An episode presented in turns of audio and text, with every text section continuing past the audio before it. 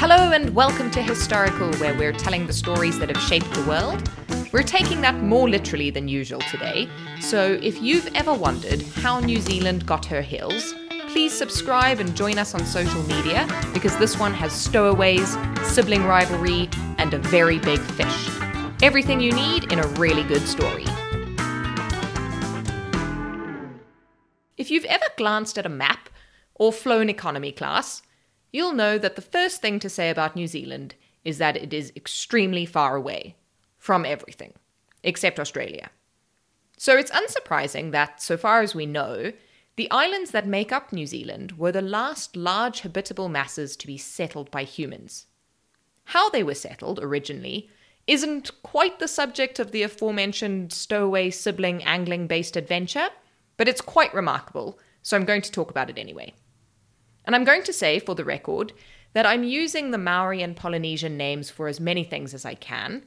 I have practiced this multiple times in front of the bathroom mirror, and I may be forcibly evicted by my housemates for doing so, but I apologize in advance for my inevitable mistakes.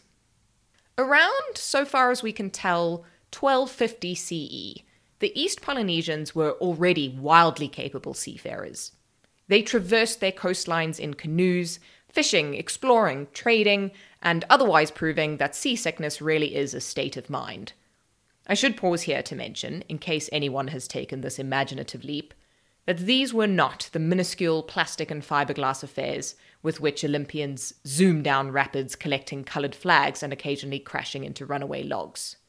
No doubt they came in a variety of sizes, fun for all ages, but the really serious ones were often double hulled outrigger canoes with masts, oars, and far more baggage space than you have travelling by air, even if you do shell out for a first class ticket.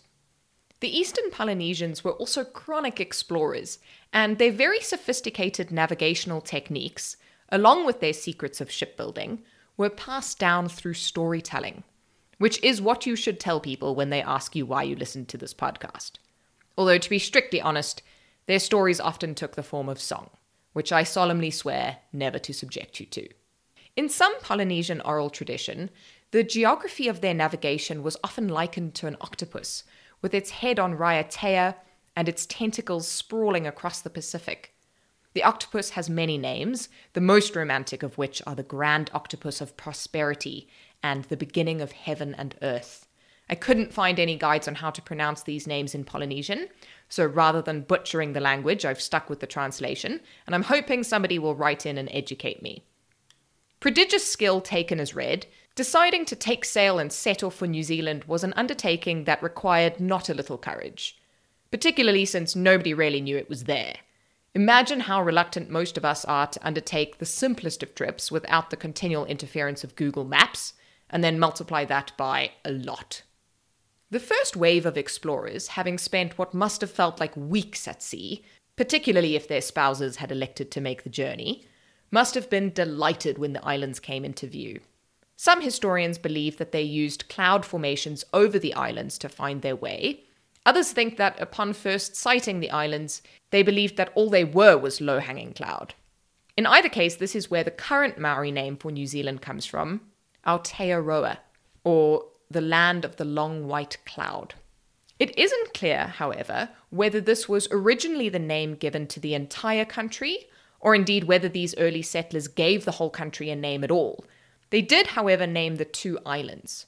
The North Island was Te Ika a Maui, and still is, while the South Island was, to many, Te Waka a Maui. Now, it's important to remember that subsequent groups of intrepid Polynesian travellers joined over the course of many years, and as time passed, people spread out over the islands, creating distinct pockets of culture.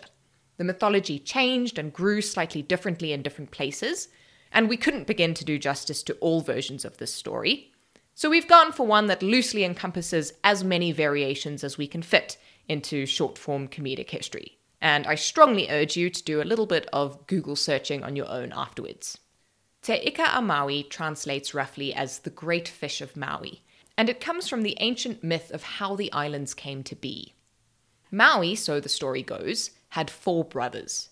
In some version, he's a demigod and they aren't, and in other versions, they're just mean to him because reasons. Every day they go out fishing, and every day as all younger brothers have done since time immemorial, he asks to go with. Every day, as all older brothers have done, etc., etc., they say no. They come up with a variety of excuses, ranging from the very creative, you're so skinny we might mistake you for bait and throw you overboard, to the just plain irritating, you're too young. Eventually, Maui is fed up. He starts to weave a fishing line, reciting an ancient karakia or prayer to imbue it with special strength. He takes a jawbone bequeathed to him by one of his ancestors, and probably not intended for sibling revenge, and ties it to the end. And then he hides himself at the bottom of his brother's canoe.